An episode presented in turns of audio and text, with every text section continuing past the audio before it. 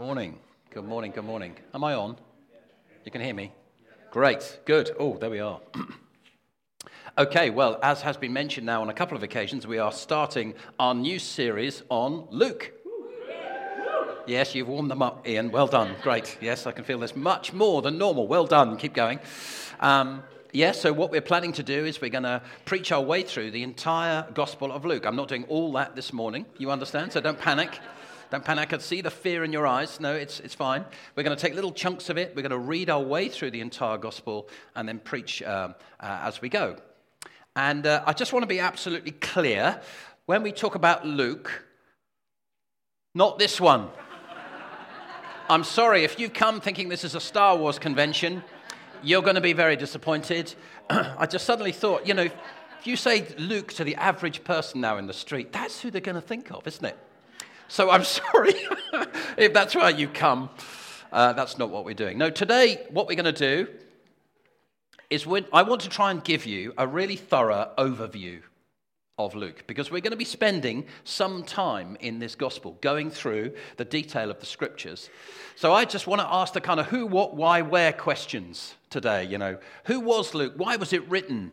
Um, what's the kind of cultural background of it? How does this gospel differ from other gospels? And, uh, you know, when you read your Bible, context is king. Do you know that? When you read it, you need to read the scripture in the context of what's been said before and after. But also, I think you need to know the cultural and historical context. Because this material is 2,000 years old. And one or two things have changed. Some things not, to be honest, but actually a number of things have changed. And we need to understand Context. Let me give you an example of why context is so important. If you take a scripture that many of you will know well, an eye for an eye and a tooth for a tooth. Who knows that scripture? Yeah.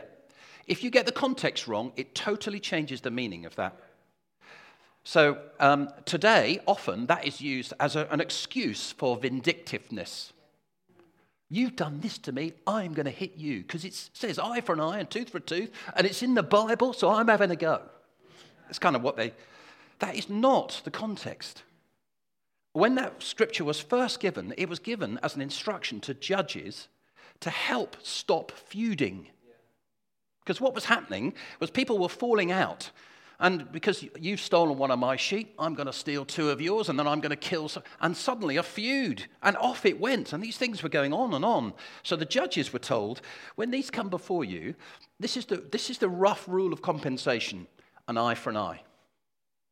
So if you've stolen one of my sheep and you come where we go to court, I have to, if you've stolen one of mine, you have to give me one of yours. And then that's an end to the matter. Justice has been done. It has been seen to be done. You're satisfied. I'm satisfied. End of. No feud. So it's a way of bringing peace. Do you see the context is really important to understanding that scripture? So that's why we're going to spend a morning this morning just looking at cultural context, historical context. So sit back, enjoy your popcorn. Oh, you haven't got any. and enjoy. The other thing I tell you I want to do this morning, apart from giving you that, is I want to really work hard to, hard to try and convince you about the quality of this gospel. The sheer overwhelming quality of it. As I've researched it, I realize this is an outstanding piece of work from um, a literary point of view, from a historical point of view, from a research point of view. It's really the, the kind of research techniques are almost quite modern that uh, Luke has employed. The effort and the care that he's taken. This gospel is full of integrity. And uh, actually, it's also full of a desire, passionate desire to make Jesus known to people. It is magnificent. It's a high quality piece of work. And it has been proven because there are a number of people who've had quite a pop at Luke over the years. Many of them British, unfortunately. And they've, had, they've tried to throw mud at Luke. But as time has gone on, Luke has been exonerated and proven to be correct again and again and again. Just from a historical point of view, we can say this is an outstanding document. So I really want to try and convince you almost not by faith, but by evidence. I want to convince you that this is a great gospel. Okay. I would just like to uh, read the first four verses with you. So, this is how Luke opens, and uh, here, here they are. So, this is what he says Inasmuch as many have undertaken to compile a narrative of the things that have been accomplished among us, just as those who, were, who from the beginning were eyewitnesses and ministers of the word have delivered them to us. It seemed good to me also, having followed all things closely for some time past, to write an orderly account to you, most excellent Theophilus, that you may have certainty concerning the things you have been taught. We get something of Luke's heart immediately in that. He is basically saying, I am going to work really hard to make sure you have an outstanding account of what's happened. So uh, we kind of see his methodology and we see his intention straight away in that. Okay, so we will come back to that scripture. Let's ask this question though Who was Luke? Who was Luke? As we've established, his name is not Skywalker. So who was he then? Well, we know him to be Paul's traveling companion. As you know, Paul traveled around the, the, the, Mediterranean region, the Roman world at the time, very extensively, preaching the gospel. Didn't he? You know this, yeah? Yeah, and he, he traveled an awful lot, spent many years doing that, and Luke often went with him. He was a very faithful traveling companion to Paul. Um, in fact, uh, uh, Paul writes sometimes about how people would abandon him on these trips and leave him in real difficult situations. But about Luke, he writes, no, he's a faithful friend. This man continually stuck with him throughout the difficulty. So he was a very good friend, I think we can say, uh, to Paul. What else do we know about Luke? Uh, he wrote two books of the New Testament, obviously the gospel that we're going through, but also the book of Acts. He had a sequel. His first one was so popular, they said, hey, you've got to bring out another one. So he did, um, although he probably wrote them at a similar time, actually. So that means, I read, he wrote 28% of the New Testament by words. Now, most of us would think, yeah, Paul is the overwhelming writer. He wrote 31%. So Luke and Paul actually are very significant in terms of the overall content. Although, to be fair, Luke was writing about Paul quite a lot. um, but uh, yeah, no, we, we recognize that. Very significant, important contributor uh, to the New Testament. What else can we say? Well, he's not an eyewitness. Now, this is really important because the other gospel writers were. Mark, we think, was written, uh, was, was, was uh, Peter's account of how things happened, and obviously John and Matthew uh, were, were disciples. So they sat down and they remembered what they remembered and wrote it down. Luke wasn't there. He didn't see all that. He didn't sit, as far as we know, under the teaching of Jesus. He was not one of the original 12 uh, uh, uh, disciples. He was not an apostle. He didn't have that kind of authority. So, actually, what he's had to do here is he's had to work really hard to compile this uh, gospel. And uh, he writes about how he's done that. So, he goes back to the narratives. So, in other words, there were, there were a number of written accounts at that time, almost certainly including Mark's gospel, that was probably inexistent, and possibly uh, Matthew. But there were probably other bits uh, that had been written at the time that were reliable, which we don't have today. It's also likely that these weren't all written accounts, because it was an oral tradition, wasn't it, Israel at that time? So the likelihood is he went back and interviewed some of the original people who were involved. It's possible possible that he went back and, and interviewed a very elderly Mary. But that's why we get so much detail about Mary in Luke's gospel and her encounter with the angel. And then she would have known the story about Elizabeth, Zechariah. The whole, he goes into great detail there that others don't. So he, he has three sources. He has the, the, the original written material, he goes back and does some interviews, we think, with people. And he also says, and I've been closely following things for some time. So he has been compiling some information himself. That's a very modern way of constructing something. Generally, as far as we know, that didn't happen.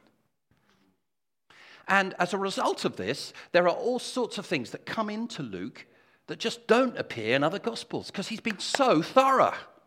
So, things, how about this? The parable of the Good Samaritan. It's only Luke.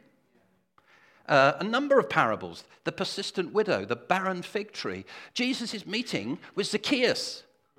It's Luke. He's the one that's researched that, found that out, drawn that into the scripture. There's an incident with Mary and Martha, only in Luke. How about this one? The thief on the cross. It's only Luke. Actually, what that shows you is much of what we know as the Christian story has come from this man's work. So he's this kind of investigative journalist of the ancient world, I can sort of describe him like that. And uh, basically, the, the two books he then produced are considered to be so good that they are immediately included in the canon of Scripture. Quite quickly are introduced. Canon of Scripture, that's a really poncy theological term, isn't it? Um, that means the books of the Bible that are meant to be in there. Sorry, there we go. Um, yeah, so he's so because he is not an eyewitness, it's meant he's had to work really hard at compiling something, and so he's got had lots of different accounts in front of him, and he's said, right, does that one uh, to square with that one, and how does that fit? And he's produced this excellent uh, document. What else can we say? Uh, we don't have uh, definitive evidence, but the likelihood is that he comes from Antioch in Syria. I thought I'd just put a little map up. Everybody loves a map, don't they? So I'll put that up. Um, so you can see where Judea is down there, and you've got Galilee at the top. So that's kind of modern day Israel. And then obviously here is Antioch. That's near modern day Aleppo, if that means anything.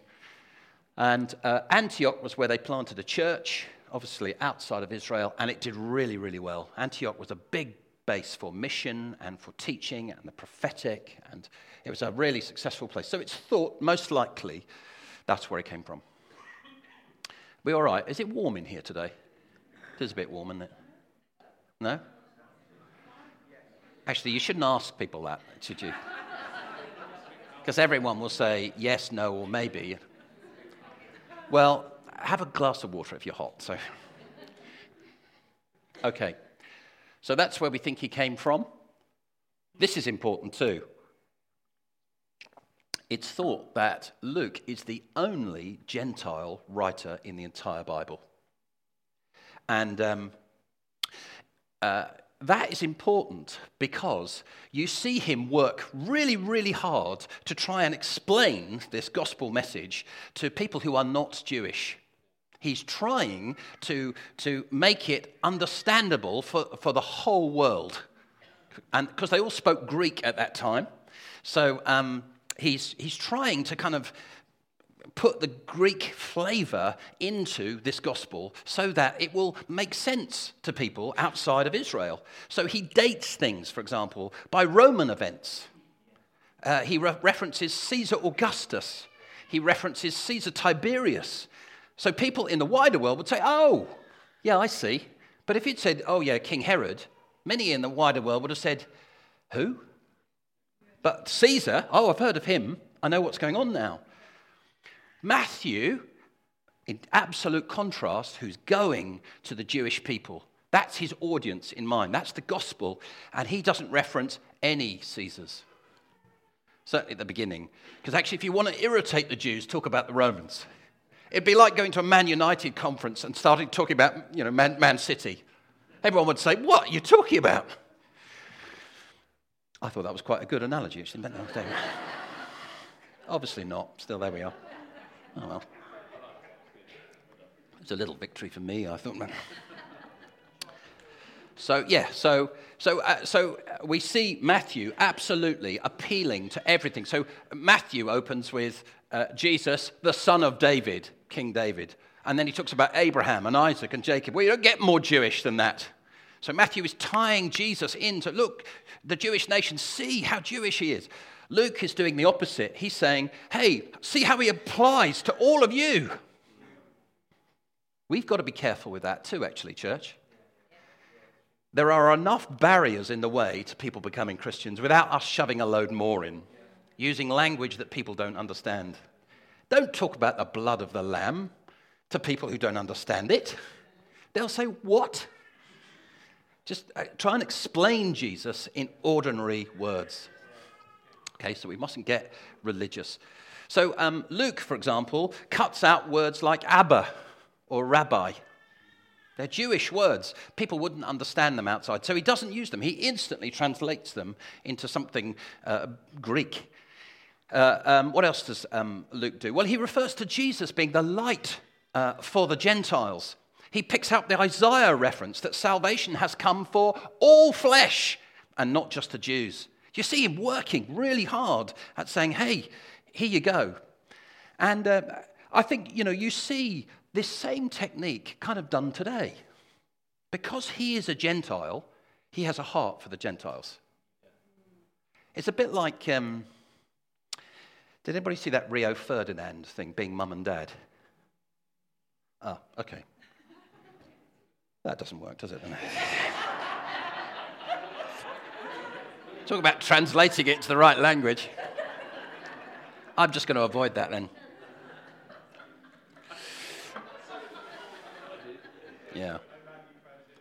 Yeah. Do you know that's really disappointing? anyway, okay, well, we'll move on. Did you? Well, we'll chat about it afterwards. So that's. We're among the heathen right now. They wouldn't understand.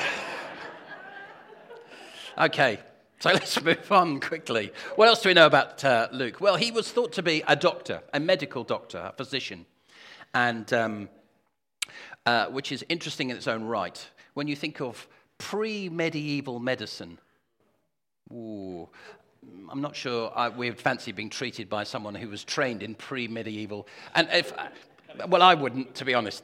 I mean, I don't know what comes into your mind when you think of medicine from that period, but something like this comes into mind, you know, a kind of, here is the doctor. I have brought my club and a leech, and I will sort you out. Oh. You think, oh, please, no. Actually, to be fair, that's really unfair.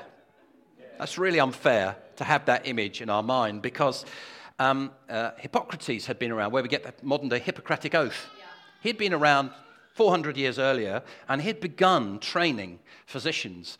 So, um, so I think it started with him.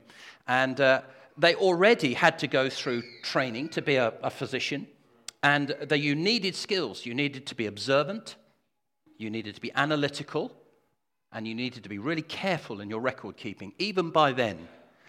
I dread to think what the outcomes of those things would be, but nevertheless, those were the skills that they were developing. And um, you see all of those reflected in his gospel. All of those skills, this careful observation, even sometimes little details. So, um, uh, somebody is ill. Um, uh, Peter's mother in law is ill. The other gospels refer to a fever. He, as the doctor, refers to it as a high fever. He understands what it is.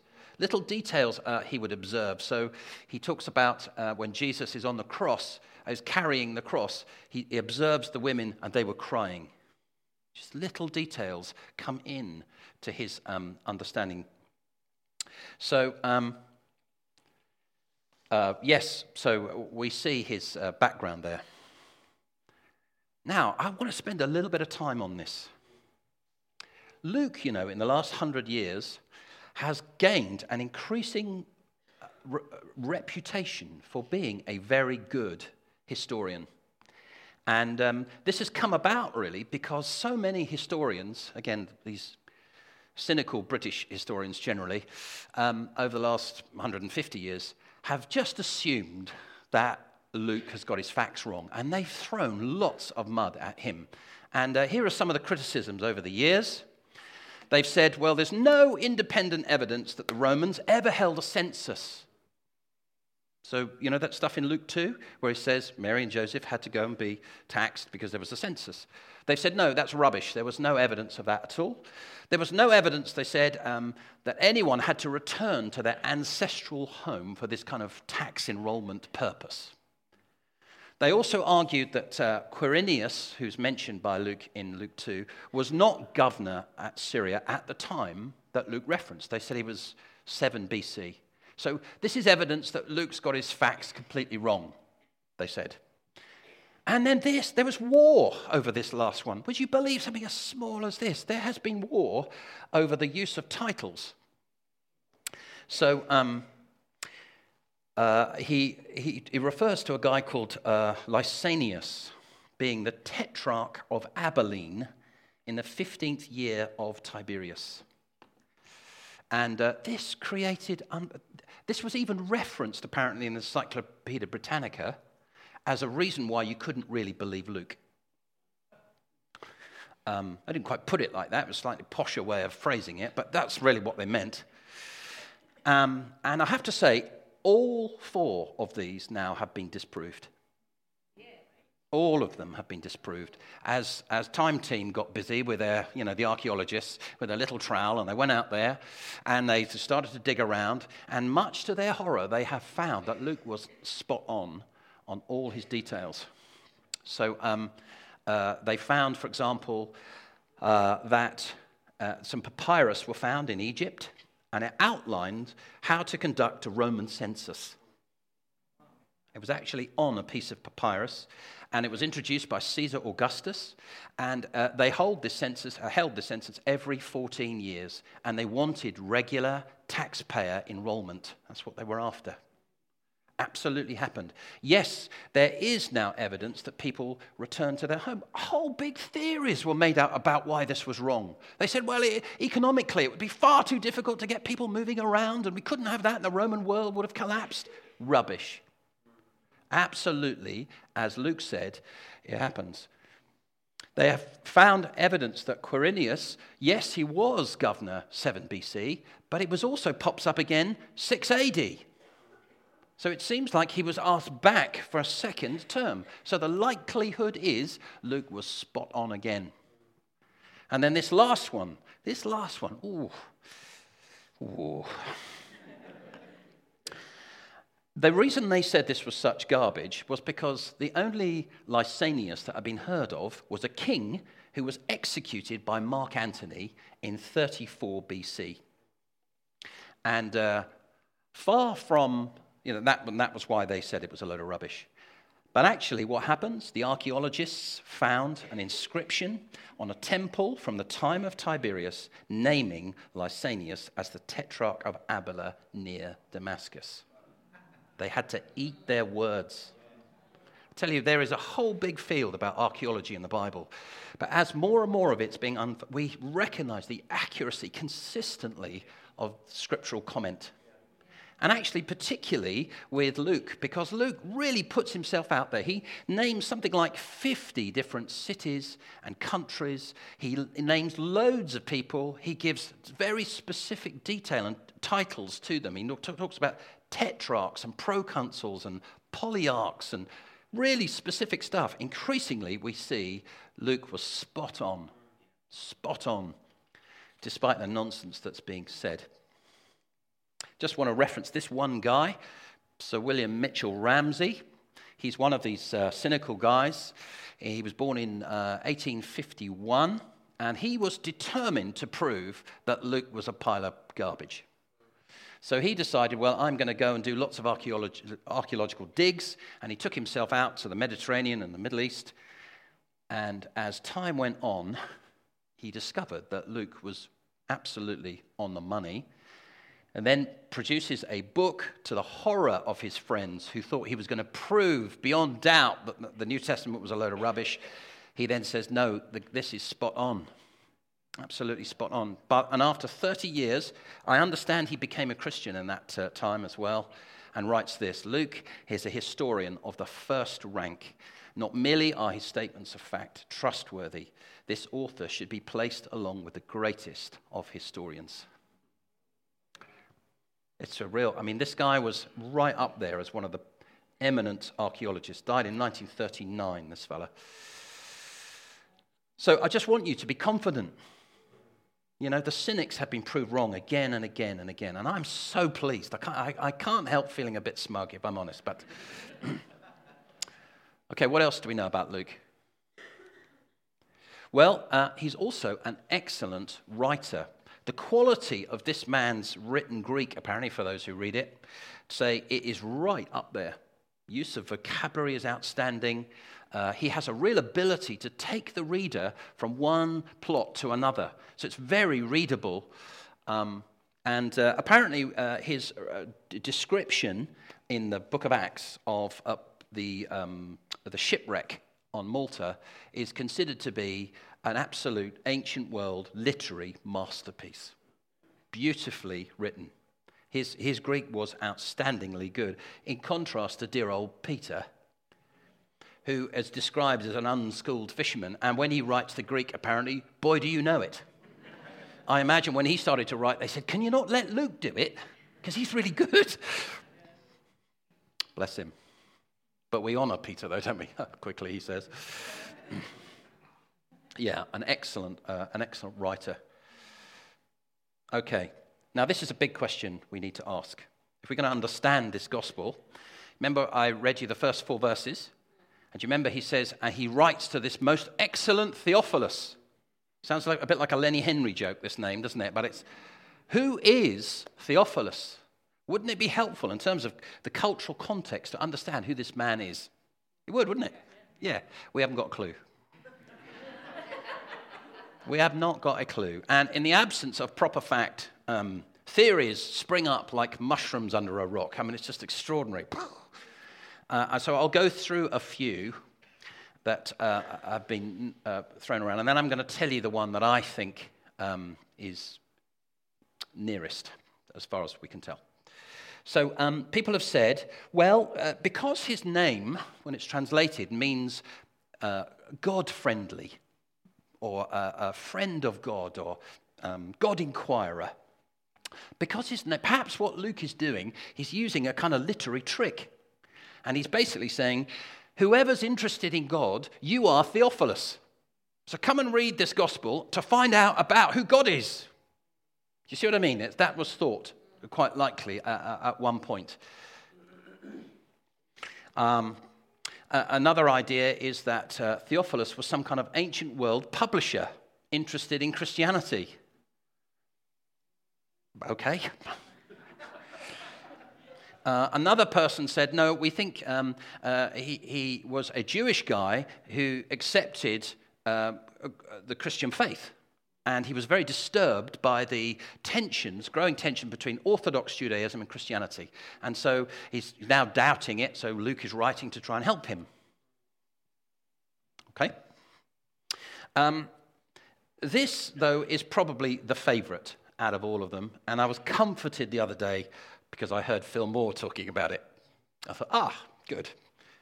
So this, this is uh, the most likely explanation. Uh, it's thought that Theophilus was actually Paul's defense lawyer, or even the judge at his forthcoming trial.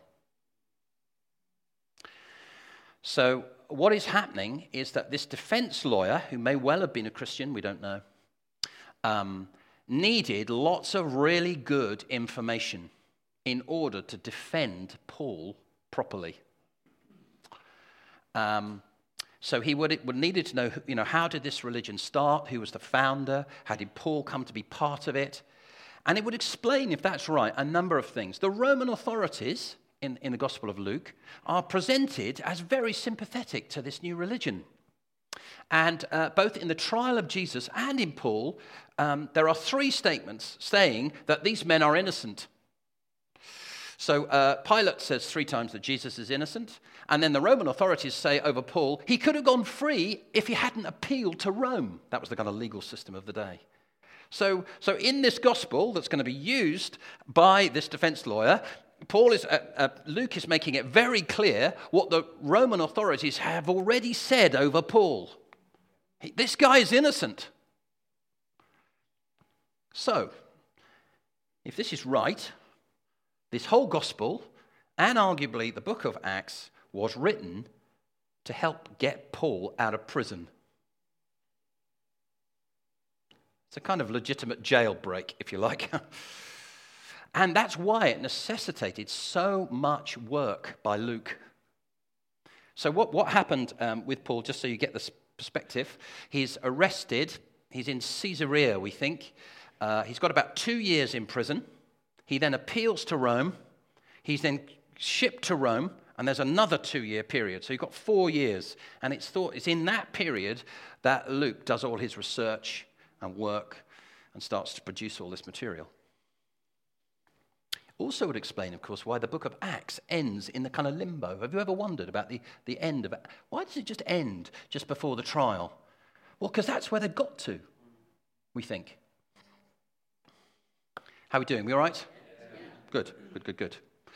Okay, so um, the other issue, of course, that um, uh, uh, Luke may well have felt was actually it's not just Paul on trial it's actually Christianity itself is now on trial in the Roman world. So Luke is thinking, I have got to get this right. I have really got to do the very best job that I possibly can because Paul's defense lawyer needs it, but also the wider world needs to understand clearly what has happened here. So, no pressure, Luke. Just make sure it's good. And of course, the, the, the result of this pressure that Luke is under, and he uses all his considerable ability and skills and research, he, he puts all of that, pours it out into these two books. And of course, the result is we have this incredible history now passed down, generation to generation. We are presented with this amazing gospel and its sequel, full of truth full of accuracy. A man who has said, I have gone as hard as I can to make sure this thing is as accurate and as precise as I can get it. Church is given to us. What a thing has been handed to us. This incredible gospel. Yeah, well, I'm excited about it. We've got to study this book. And We've got to be uh, assured that this is a reliable book that's stood the, the, the test of time. So let's make sure we get the uh, full benefit. Just want to touch then very briefly on themes. Themes um, that uh, uh, seem to appear. This, these are the kind of themes that people have noticed uh, that uh, um, uh, come up in the, in the Gospel of Luke.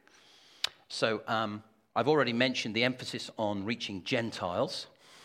But Luke seems to have a particular eye for the teachings of Jesus uh, for outcast groups. So he mentions lepers and tax collectors, prostitutes, Samaritans, sinners in general, really. He makes sure those stories are included.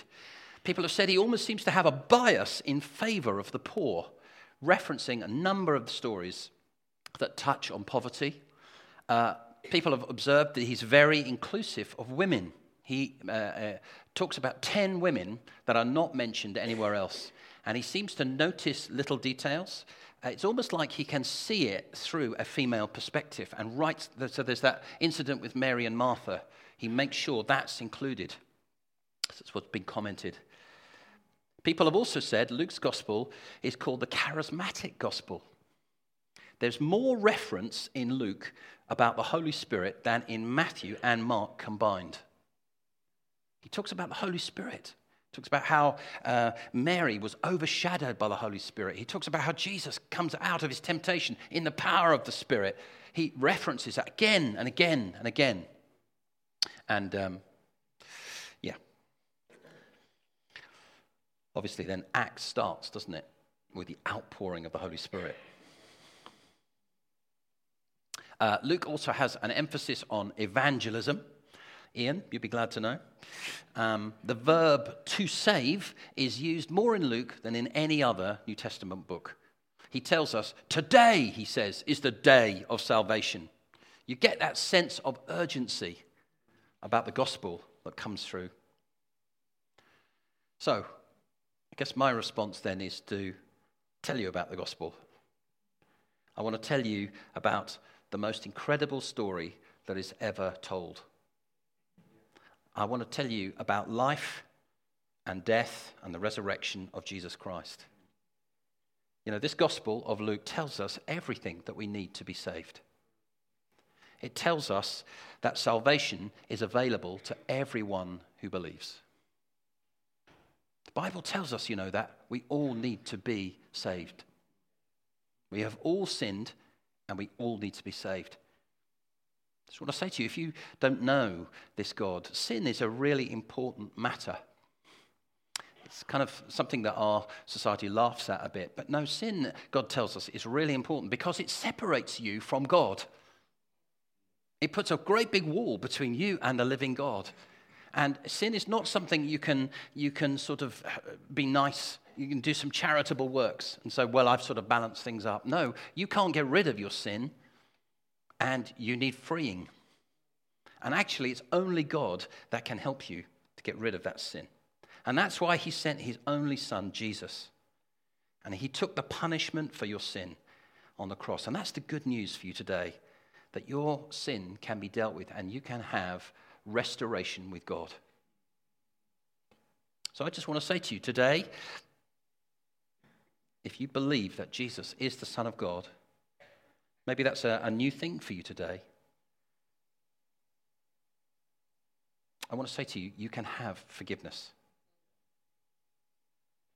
It's an amazing offer. Why don't we close our eyes together?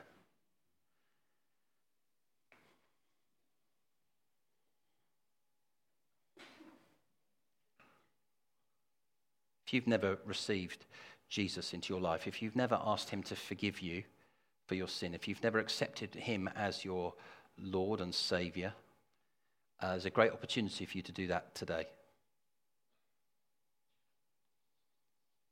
just going to pray a prayer.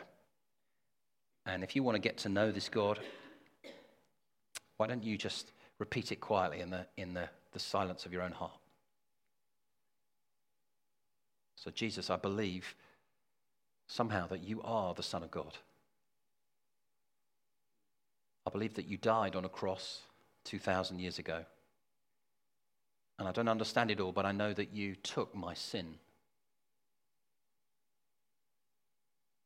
I ask you to forgive me. I ask you to wash me clean. I receive you as my Lord.